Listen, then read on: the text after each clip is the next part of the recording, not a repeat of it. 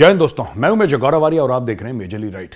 दोस्तों, पहले भी हमने आपको यह बताया था कि आईएनएस जटायु, यानी कि इंडियन नेवी का एक बेस बन रहा है लक्षद्वीप में। हमें याद है, हमने पहले बात बताया था आपको और बोला था कि किस तरीके से ये काउंटर करेगा चाइनीज़ इन्फ्लुएंस मॉलडीव्स में। ठीक है जी? तो इंडिया ने बोल दिया कि हम बेस बनाएँगे funding everything is in place and very shortly पूरी तरीके से इस बेस को ऑपरेशनल करेंगे। ये क्यों भारत बना रहा है, ये जानना ज़रूरी है दोस्तों। देखिए, दो तीन चीज़ें हैं। एक तो चाइना का बढ़ता हुआ इन्फ्लुएंस अगर आप मैप देखेंगे, आप ये देखेंगे किस तरीके से South China Sea South China Sea से लेकर अगर आप नीचे आएँगे, आप देखेंगे श्रीलंका। श्रीलंका में काफ़ी हद तक चाइना का इन्फ्लुएंस भारत ने न्यूट्रलाइज कर दिया। ये जो शिप था, जिसको आना था बेसिकली श्रीलंका अब ये जा रहा है मॉलडीव्स क्योंकि श्रीलंका ने इसको मना कर दिया। ये तो स्टोरी आपको बैकग्राउंड की पता ही है। और ये कि हम आईएनएस जटायु बनाएँगे, ये भी हम मेजरली राइट में पहले कवर कर चुके हैं। दोस्तों, नई बात यह है कि चाइना का जो शिप है, वो मॉलडीव्स पहुँच चुका है। और ये जो चाइनीज़ शिप है, इसको काफ़ी टाइम लगा क्योंकि बहुत लंबा रास्ता है। आते आते आया, वो पहुँचा बीच में से, उसने जो सर्वे करी होगी करी होगी।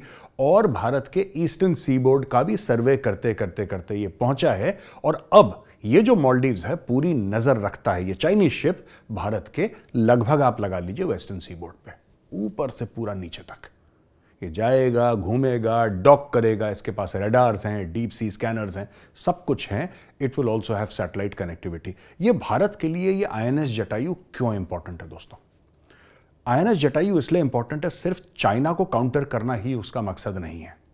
उसका मकसद ये भी है कि उधर अपना एक नेवल प्रेजेंस जताना, वहाँ पे बैठाना अपना नेवल प्रेजेंस दोस्तों, आपको पता ही है किस तरीके से अगर आप लाल सागर की बात करें, जो कि एक दूसरे डायरेक्शन में ऑल टुगेदर है, लाल सागर में हुथियों का बड़ा एक सॉलिड ग्रिप बनता चला जा रहा है। हाल फ़िलहाल में ही एक और जहाज़ पे उन्होंने अटैक करा, उन्होंने मिसाइल दे मारी। ये हुथी कर क्यों रहे हैं? ये देखिए, पूरा ये अकेला नहीं है जो आईएनएस जटायु इंडियन नेवी ने अचानक एक रात उठ के बोला कि, नहीं बॉस कल से हमें यहाँ पे नेवल बेस चाहिए। No no. Everything is connected and everything has got multiple जैसे ये ये हाथ की पाँच उंगलियाँ हैं ना, हर एक चीज़ के चार पाँच कारण है। और वही चार पाँच कारण बताने के लिए ये मेजरली राइट मैं रिकॉर्ड कर रहा हूँ दोस्तों। देखिए, एक तो है चाइना का बढ़ता हुआ इन्फ्लुएंस जिसको काउंटर करना है। दूसरी चीज़, खुद का इन्फ्लुएंस बढ़ाना है। तीसरी चीज़, वो जो पूरा एरिया है, वो भारत का इकोनॉमिक जोन है। उस पर अच्छी तरीके से ग्रिप बनानी है। चौथी चीज़, जो ऊपर जाके, यानी कि अप, ये तो नीचे है ना, ऊपर जाके जो हुथी कर रहे हैं, लाल सागर में जो सोमाली पायरेट्स कर रहे हैं, उन सब चीज़ों को कंट्रोल करना। और पांचवी चीज़ जो राजनाथ सिंह जी ने बोली थी कि India will become a net security provider in IOR Indian Ocean Region में भारत एक नेट सिक्योरिटी प्रोवाइडर है। बनेगा नहीं, है। आज की तारीख में है। तो देखिए, जितना दोस्तों भारत ने एंटी पायरेसी एंटी हुथी ये सारे ऑपरेशंस करें इतने अमेरिका ने भी नहीं करे। और भारतीय नेवी लगातार दर लगातार रोज ऑपरेशंस कर रही है। यहाँ पे उनके डिस्ट्रॉयर्स हैं राइट यहाँ पे उनकी सबमरीन्स हैं, यहाँ पे उनके फ्रिगेट्स हैं, यहाँ पे मरीन कमांडोज एक्टिव हैं। तो मुझे लगता है कि बड़ा शानदार काम करा है इंडियन नेवी ने, और ये जो जटायु है INS Jatayu, Indian naval ship Jatayu. अब आप बोलेंगे, साहब, ये तो बेस है, इसका नाम शिप, ये नेवी का ट्रेडिशन है। नेवी वाले हर जगह यही करते हैं। अच्छा एक छोटी सी और खबर आई है दोस्तों। आपने पीएनएस गाजी का नाम सुना है? उसके ऊपर फ़िल्म भी बनी थी पीएनएस गाजी पाकिस्तान की सबमरीन थी जिसको इन्होंने चुपचाप भेजा था। फिर इंडियन नेवी का एक शिप था आईएनएस राजपूत। उसने आईएनएस गाजी को निपटा दिया। डेप्थ चार्जेस मारे, उसमें आईएनएस गाजी जो है, वो निपट गया। पाकिस्तानियों की स्टोरी कुछ और है। पाकिस्तानियों की स्टोरी ये है कि नहीं साहब एक एक्सीडेंट हो गया था, जिसकी वजह से पीएनएस गाजी यानी कि पाकिस्तान नेवल शिप गाजी जो एक सबमरीन थी, वो डूब गई। असल में स्टोरी ये थी कि आईएनएस राजपूत ने इसको ठोक दिया था। ये असली स्टोरी है। पाकिस्तानी झूठ बोलते हैं। पाकिस्तानी ये भी कहते हैं कि 1971 की जंग वो जीत गए थे, लेकिन क्या हुआ कि फिर पीछे से कोई पॉलिटिकल गेम हो गया और डिप्लोमेटिक गेम हो गया, जिसकी वजह से तो पाकिस्तानी हर समय झूठ बोलते हैं, अपने बच्चों को झूठ की सिरप पिलाते हैं सुबह सुबह लेकिन सच्ची बात यह है, मैं पीएनएस गाजी का ज़िक्र क्यों कर रहा हूँ? क्योंकि पीएनएस गाजी अब मिल गया। पीएनएस गाजी मिल गया और पीएनएस गाजी समुद्र के बिल्कुल नीचे off the coast of Vizag दो ढाई तीन kilometre off the coast of Vizag ज़मीन में। ये इंडियन नेवी ने एक एक सबमर्सिबल जिसको कहते हैं प्लेटफॉर्म नीचे डाला तो उसने खोज के निकाल दिया। क्या भारतीय नेवी पीएनएस गाजी को ऊपर लाएगी? नहीं। एक जापानीज शिप भी वहाँ पे मिली है। वहाँ पे जापानीज प्लेटफॉर्म वो सेकेंड वर्ल्ड वॉर का संक है। सेकेंड वर्ल्ड वॉर के दौरान तो इंडियन आर्मी नेवी एयरफोर्स जो भी थे they were fighting against the Japanese तो समय तो जापानीज दुश्मन हुआ करते थे, क्योंकि अंग्रेज़ यहाँ पे काबिज था, भारत के ऊपर, अंग्रेज़ों का राज था। तो ये दोनों शिप्स पाकिस्तानी और जापानीज दोनों मिले हैं और इंडियन नेवी का यह फैसला है कि इनको ऊपर हम नहीं लेकर आएँगे। बिकॉज़ एक पुराना नेवल ट्रेडिशन है कि जो अपने देश के लिए जिसने अपनी जान दी है, वो वहाँ पे आराम कर रहा है। They are resting there at the bottom of the ocean and the sailors should not be disturb ये पुराना एक नेवल ट्रेडिशन है।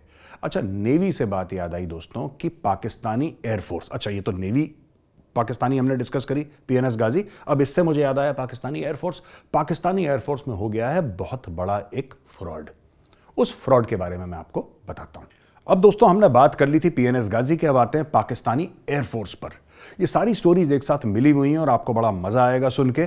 पाकिस्तानी एयरफोर्स का जो एयर चीफ मार्शल है, उनका नाम है the name is Air Chief Marshal Zaheer Babar Sidhu अब एयरफोर्स और नेवी से हम टकराते नहीं है ना, हमें तो आसिम मुनीर का नाम याद है। तो ये जो सिद्धू साहब हैं, ये Air Chief Marshal Zaheer Babar Sidhu, ये आदमी चोर है। तो पाकिस्तान में तेरह सीनियर ऑफिसर पाकिस्तानी एयरफोर्स के जिसमें शामिल सेवन हाई रैंकिंग ऑफिसर्स भी हैं, उन्होंने ये इल्ज़ाम लगाया है अपने एयर चीफ मार्शल पे कि भाई ये आदमी चोर है। दिस मैन इज़ करप्ट और जिनका कोर्ट मार्शल हुआ है, उनका नाम है Air Marshal Ehsan Rafiq Air Marshal Tariq Zia और retired Air Marshal Javed Syed. ये मतलब काफ़ी हुए हैं। इनमें से तीन ही एयर मार्शल लेवल के, air marshal very very senior तो आप जानते हैं, air marshal is a very senior rank in the Pakistani air force अब वो हुआ है कि साहब, इन लोगों ने बोल दिया कि हमारा एयर चीफ चोर है। तो एयर चीफ ने क्या करा कि इनको पकड़ने के चलते इन्होंने बोला कि नहीं यार, ये कैसे मेरे ऊपर इल्ज़ाम लगा सकते हैं, इनको पकड़ो। तो इन लोगों के ऊपर उल्टा पाकिस्तान के एयर चीफ जो सिद्धू है, उसने अपने ही अफसरों के ऊपर फिर झूठे इल्ज़ाम लगाए। अच्छा ये जितने भी अफसर हैं, जिन्होंने अपने खुद एयर चीफ मार्शल के ऊपर इल्ज़ाम लगाए हैं, ये ऑनेस्ट ऑफिसर माने जाते हैं पाकिस्तानी एयरफोर्स में। इनकी एक रेपुटेशन है कि दे आर ऑल राइट मतलब ये ईमानदार अफसर है। ठीक है ना? तो इन्होंने जब इनको ये लगा कि इनका एयर चीफ खुद चोरी कर रहा है प्रोक्योरमेंट में, तेल में, डीजल में एविएशन फ्यूल में स्क्रू ड्राइवर नट हर चीज़ में उसने परसेंटेज मार रहा है, सिद्धू। तो फिर उसने बोला कि नहीं यार, ये नहीं हो सकता, ये तो चोरी कर रहा है। तो जब उन्होंने इल्ज़ाम लगाया, उसने वापस इन लोगों के ऊपर कोर्ट ऑफ़ इंक्वायरी सेटअप करी और बोला कि इन सबको फिक्स करो।